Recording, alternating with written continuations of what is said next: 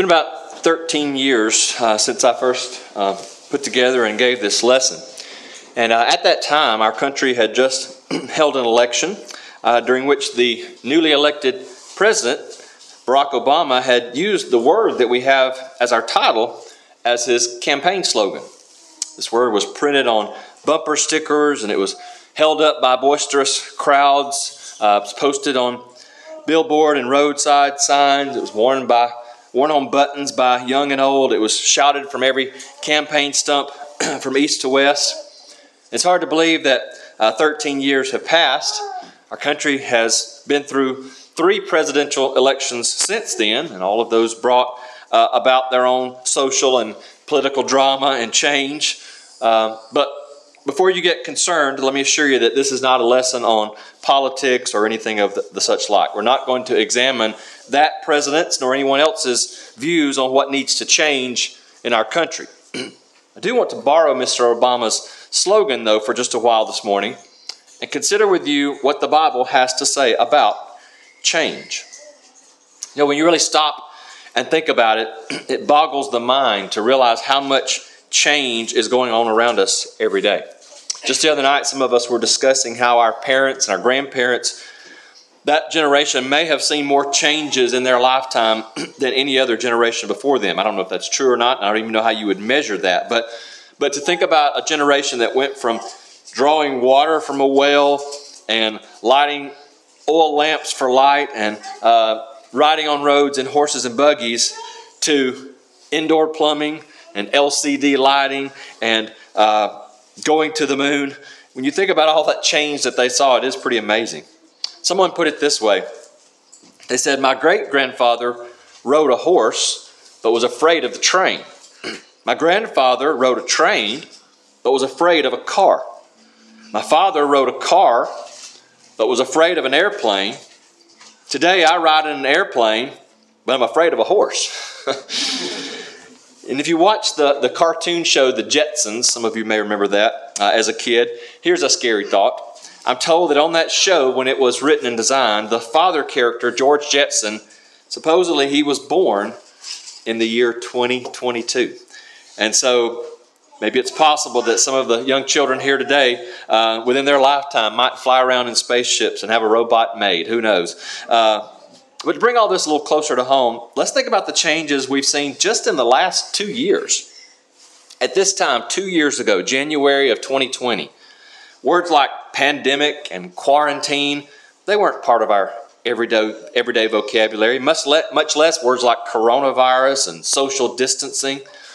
You know, when Michael Jackson started wearing a mask to protect himself from unseen viruses, most of us thought he was crazy.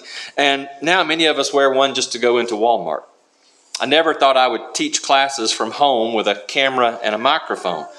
Truly, a lot can change in a short amount of time.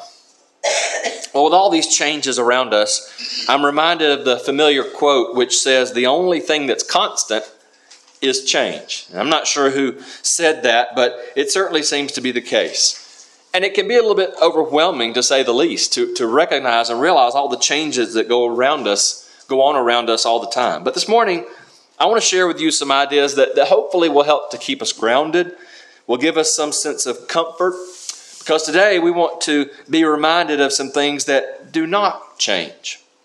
And the first thing we want to notice is that God does not change. He makes that very clear in his word. In Malachi 3 and verse 6, we, which we could use as a simple text for our study this morning, but there God says, For I am the Lord, I do not change. Now, what's especially interesting about this verse and these words is that if you read the context, you realize that they were spoken in a time, much like our own, of great change, and not necessarily for the better. For God's people, Worship had become superficial, it had become casual. Um, people basically gave God their leftovers uh, in worship. The moral law of God had been, for the most part, disregarded, especially concerning marriage. Neither the priests nor the people took seriously the threat of facing judgment. Kind of sounds a lot like our world today, doesn't it? And in that context, the Lord was reminding his people and warning them that he had not changed. Specifically, God was referring to his own qualities, qualities such as patience and long suffering and compassion and mercy, but also judgment. When he said, I am the Lord, I do not change. The word Lord there um, is the Hebrew word Jehovah. I think it would be interesting for us sometime to just study all the different names of God that are found in scriptures. But this name Jehovah means that he is eternal, that he is self existent, that he is self sufficient, the one who created and sustains it all. He never had a beginning, he will never have an ending. God has always been, always is, and will always be. And I know that's hard for us to wrap our feeble minds around that concept. But the Bible has plenty to say about that. For example, in Psalm 102, verses 25 through 27, David writes there, Of old you laid the foundation of the earth, and the heavens are the work of your hands. They will perish, but you will endure. Yes, they will all grow old like a garment, like a cloak. You will change them, and they will be changed, but you are the same and your years will have no end. In James 1 and verse 17, James says that God is the Father of lights with whom there is no variation or shadow of turning. And in Hebrews 13 and verse 8, the writer says that Jesus, uh, who of course, of course shares those same immutable, eternal qualities as God, he is, the writer says, the same yesterday and today and forever. By the way, there's a good vocabulary word of the day. If you're not familiar with the word immutable, and I had to look that one up uh, as well. But the word immutable simply means something that is unchanging over time or unable to be changed. And that's a word that describes certainly our God. Have you ever known someone who seemed to have multiple personalities? And I'm not talking about a legitimate psychological condition such as schizophrenia, but someone that you just never really know what to expect from them. It all depends on the mood that they're in. Maybe some of your you husbands are thinking back to when your wife was expecting and, and experienced those infamous mood swings that go along with pregnancy, but we men are, are just as guilty of it too. Um, a person that's like that is, is hard to get to know. You're always on your guard and you tiptoe around them to see what mood that they happen to be in at that moment. Because one day they might be happy and go lucky, and the next they might be ready to, to bark at anybody who dares to speak at them. God's not like that, thankfully. We can go to Him anytime because He does not change. and that brings us to our next point, which is that God's love for mankind does not change. I'm sure I've shared this story before, but I think it's worth sharing again. The story is told of a man who, or a man and a woman rather, who had been married for several years. And when they were younger, whether they were riding around town or whether they were traveling some distance, the girl would always sit just as close to her husband as she could on the seat of his pickup truck. So close that if it weren't for two heads, then somebody behind them might think that there was only one person in the truck. You know, that used to be possible before they started putting those consoles uh, in all the vehicles. Anyway, as the years passed, and as time has a way of doing, other things seem to take over their life and, and somehow come between them. The wife became busy juggling children and a career and soccer games and music lessons and so on until they just didn't seem as close as they once were. And one day, when this couple was driving into town, the wife, who was now sitting on the passenger side near the door, she looked at her husband and she said, Do you remember when we used to ride in this old truck and sit so close together that you couldn't tell us apart? What happened to us? And as the husband sat in his usual place under the steering wheel, he answered sadly, I haven't moved. Well, now, before you think I'm blaming the wife for all of their uh, problems, chances are that both husband and wife could share the blame for the growing distance in their relationship. However, what he said is definitely true of God. When it comes to God's love for man, God hasn't moved. We often get busy and we find ourselves moving away from God, maybe even loving Him less in some way. But no matter what, His love for us does not change. When our girls were young, uh, something in one of their little Bible story books really struck me. It was telling the story about Adam and Eve and the first sin in the Garden of Eden. And after God announced their punishment, he sent them away, of course, from the garden. And here's how that little book put it it said, God watched in sorrow as Adam and Eve walked away. He knew that Adam and Eve would grow tired from cutting and hauling wood to build their house. He knew they would be hungry when there was not enough rain to make their garden grow. And this made God sad, for God still loved them.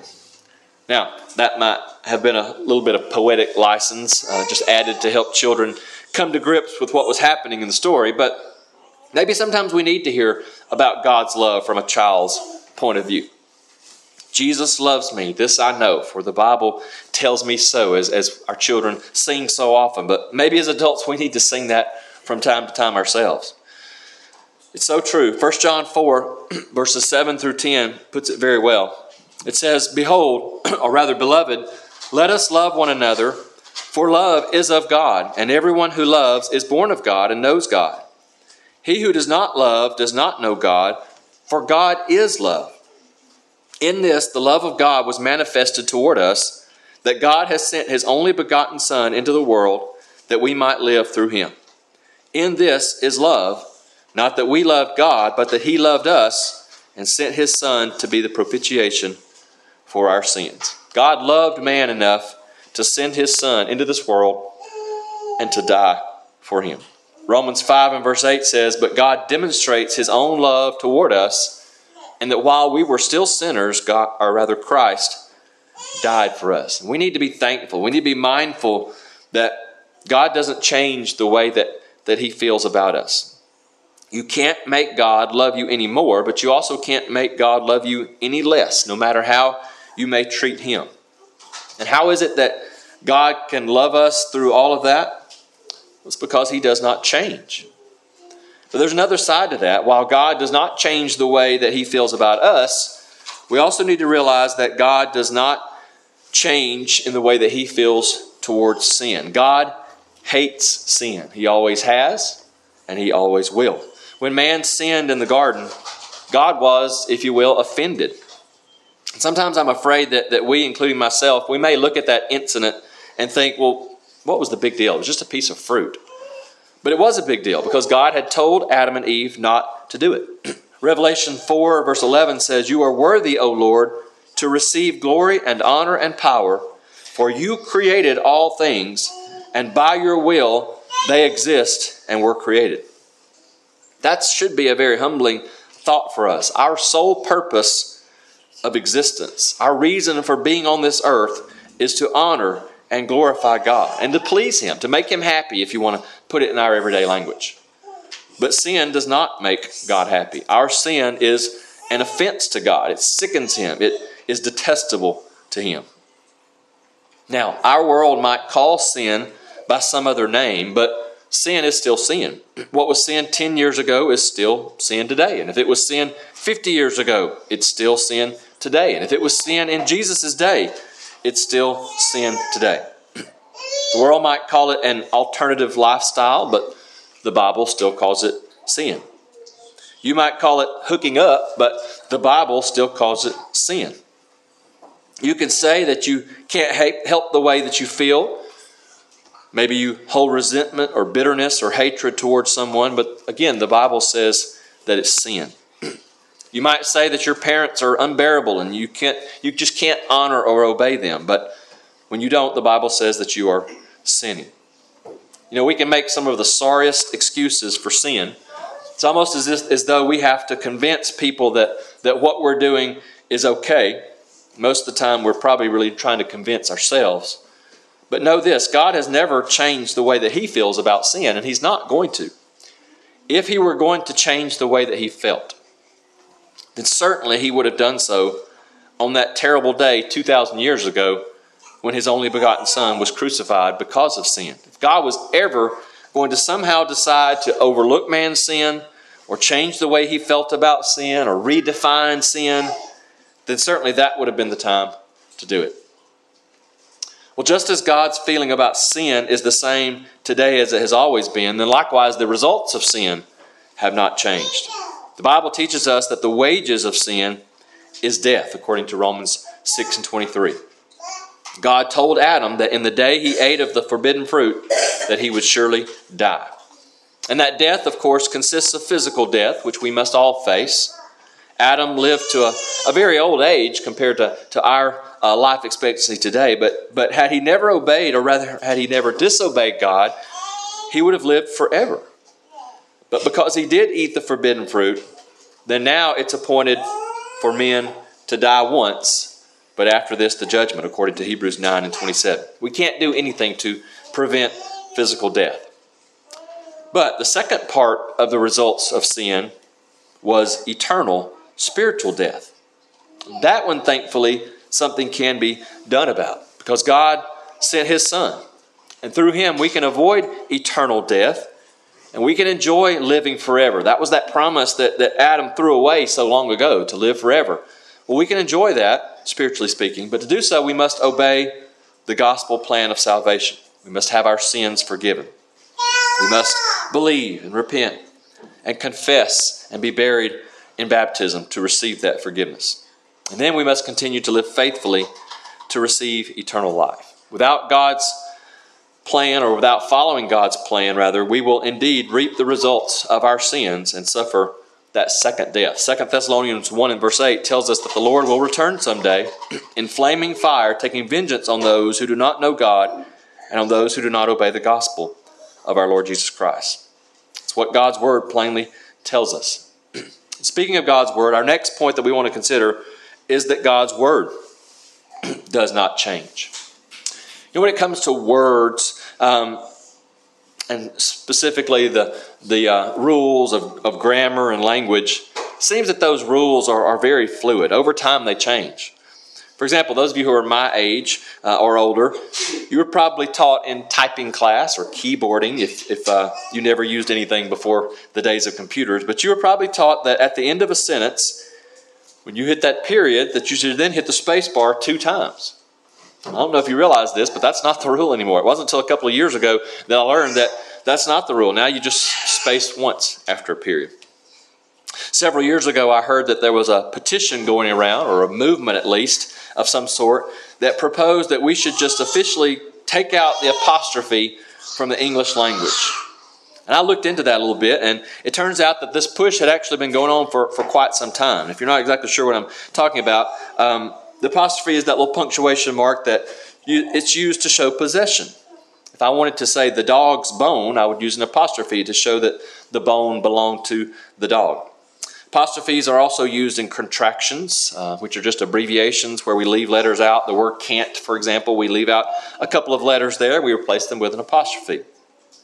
Apostrophes, however, are not supposed to be used to make a word plural, at least in general cases. For example, if, uh, if I'm talking about a group of people or a family with the last name Smith, I can call them the Smiths, but I don't need an apostrophe there. I just add an S even though you see that mistake made uh, a lots of times. If you look in books, even in magazines or signs, you will see, again, the apostrophe is probably the most common mistake in our grammar or in our language. And so apparently the idea was, at least, and I don't know if this is still the case, but since so many people just didn't understand it and weren't going to follow the rules, then let's just do away with the apostrophe altogether.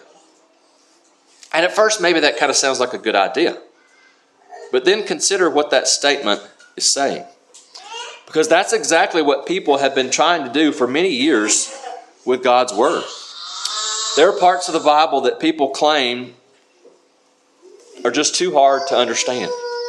And there are other parts that, quite honestly, people just don't want to understand or don't want to follow.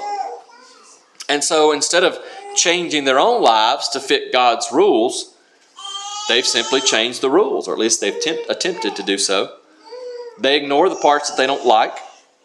You may remember this story told by Brother Joe Heisel, but he told about a lady who simply cut out, literally with scissors, cut out all the references to baptism in her Bible because she didn't want to be baptized or didn't want to believe that baptism was necessary. And when the preacher tried to explain to her that the Bible says that baptism is necessary for salvation, she could just smugly reply, Well, my Bible doesn't say that, because she cut out all those parts. Priests and preachers misquote God's word. They teach false doctrines that are contrary to what the Bible says Denominations make up their own creeds, and false prophets claim to receive new revelation.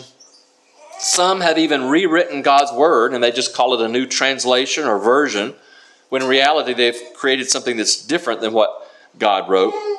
And sadly, because so many people rely on others to tell them what God's law says, instead of reading it and studying it on their own, then our world has been misled in countless different directions. But we should be very clear God's word has not and does not and will not change. Listen to some verses that describe God. Numbers 23 and 19 says, God is not a man that he should lie, nor a son of man that he should repent. Has he said, and will he not do? Or has he spoken, and will he not make it good?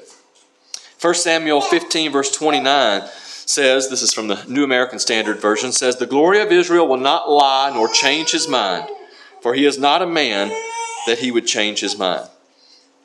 Psalm 33 and verse 11 says, The plan of the Lord stands forever, the plans of his heart from generation to generation.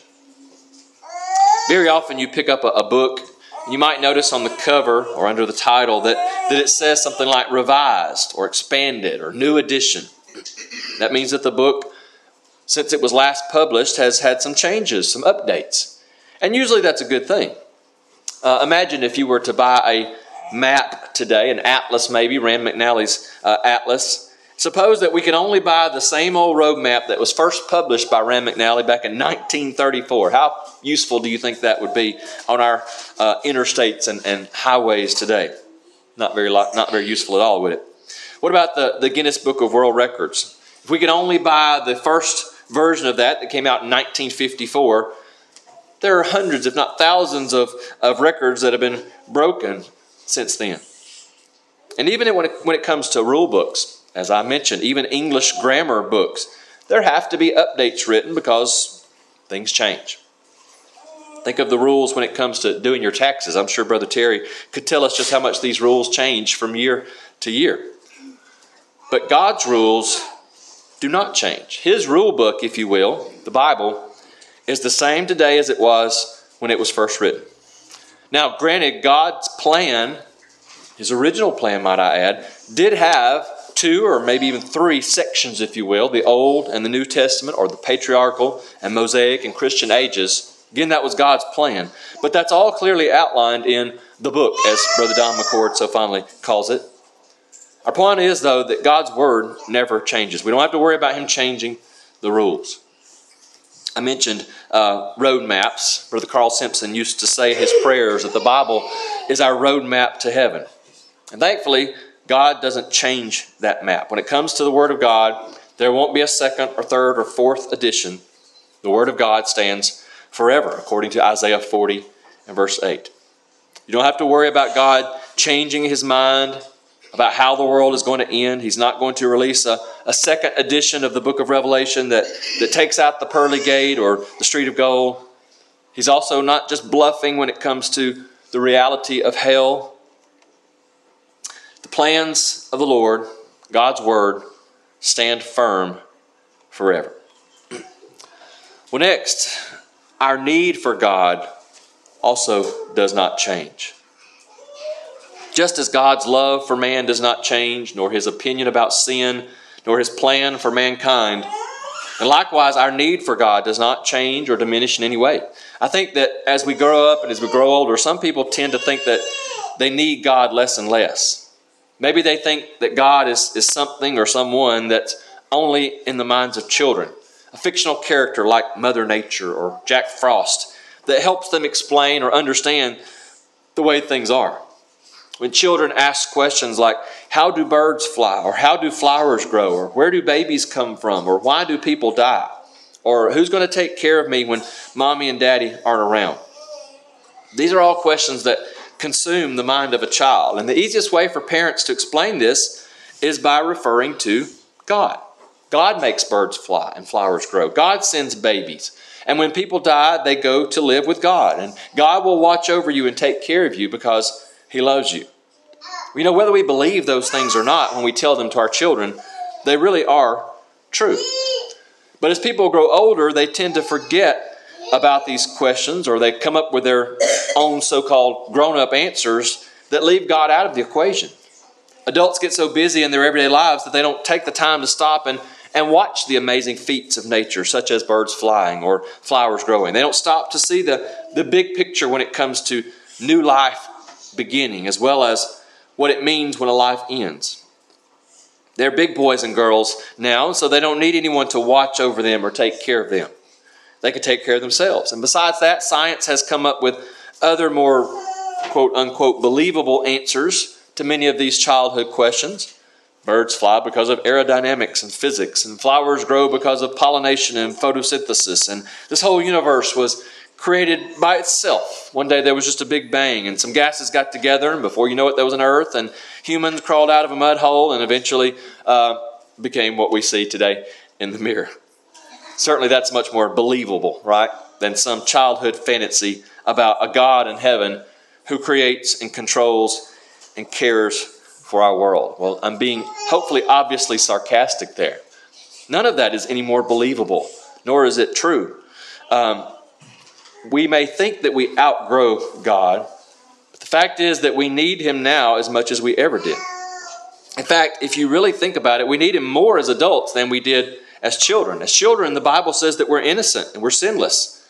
It's when we grow up and out of our own stubborn will disobey God that we need His mercy and His grace and His forgiveness to save us from our sins. And that never changes.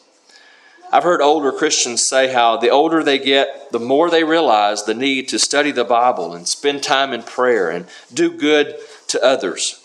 Why is that? Well, probably because they realize they're getting closer to eternity and they need God more than ever. But Really, we should all feel like that now, no matter what age we are.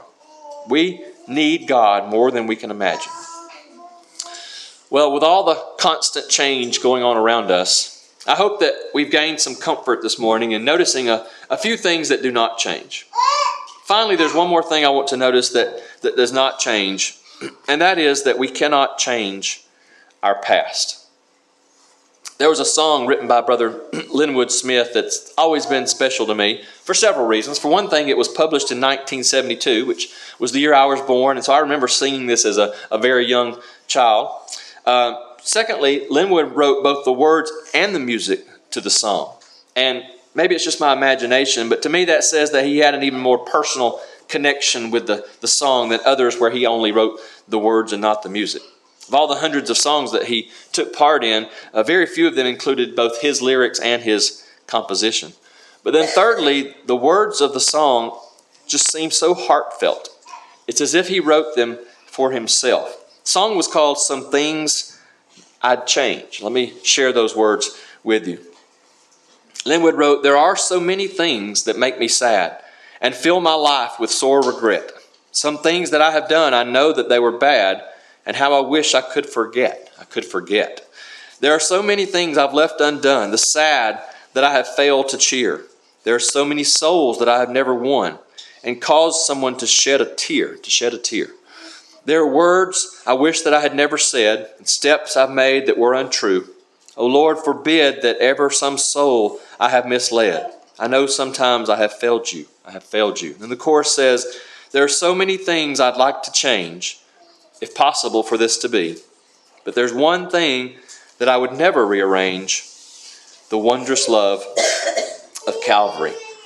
As I said, those words just seem to come from Linwood's heart as if they were his own personal story. In fact, my grandmother, who, who grew up with Linwood, she used to say that when he wrote that song, he must have done something really bad. I don't know if that's the case or not. But as personal as they may seem for him, I think we can all admit that that they are our own words, or they should be our own words as well. We all have things, many things probably, that we wish we could change. Fact is, though, we cannot change our past. But we can't let that get us down either. We should be sorry for the past, and we should be repentant and try not to repeat those same mistakes. That is, we should vow to change in the future. And in the meantime, the good news is that God has promised to forget about our past. I don't know how many of you know Brother Dennis Bumbelow from the Longwood, Florida congregation, but I once heard him speak about the, the day of judgment. And he shared this amazing thought um, for those who are saved.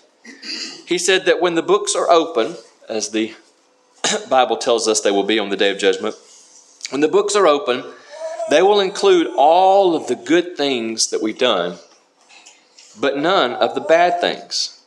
Now, that's not to say that we are once saved, always saved, but when we obey the gospel, our slates, as it were, are wiped clean. And as his children, if we will repent, if we will confess our sins, then the Bible tells us that he will forgive all our iniquity and remember our sin no more. Jeremiah 31 and 34. Micah said that God would cast our sins into the deepest sea. Micah 7:19. And Paul told the Roman Christians that God would forgive our sins and cover them up. Romans 4 and verse 7. And so when God forgives our sin, he puts it out of his mind. He erases it from the pages of time, as it were. Don't you want your record to look like that? To only be the good things you've done and, and none of the bad? Don't we all want that? Well, if that's the case, then, then we know what we need to do.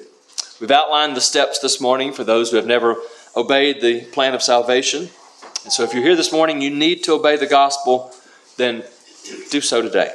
Or if you are a Christian, but you need to right some wrong, you need to confess those sins and, and repent of them, then we would be glad to assist you. If there's one of you in the class, please come while we stand, while we sing.